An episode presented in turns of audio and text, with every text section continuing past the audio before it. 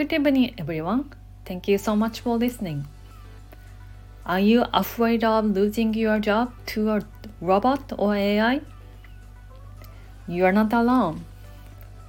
What can we do to keep our job among the AI? Embracing the technology.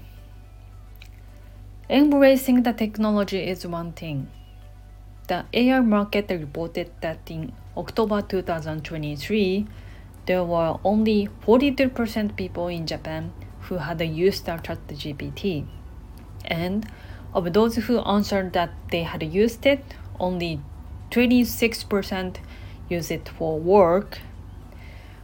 What I want to say is if you are able to embrace the ChatGPT for work, it will still be an advantage for you. Don't know what to use it for? There are lots of videos, websites to guide you. Focus on people. AI can do quite a lot, but not all.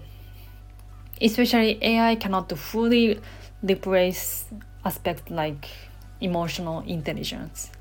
AI consider only based on data or figures.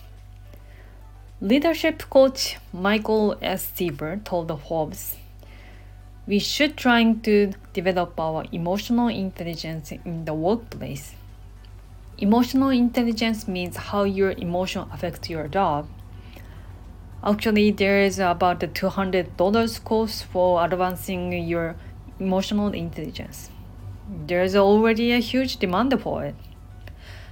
I think there are two things to want to tell you that we need to use the technology and learn about human management skill could help make us more employable.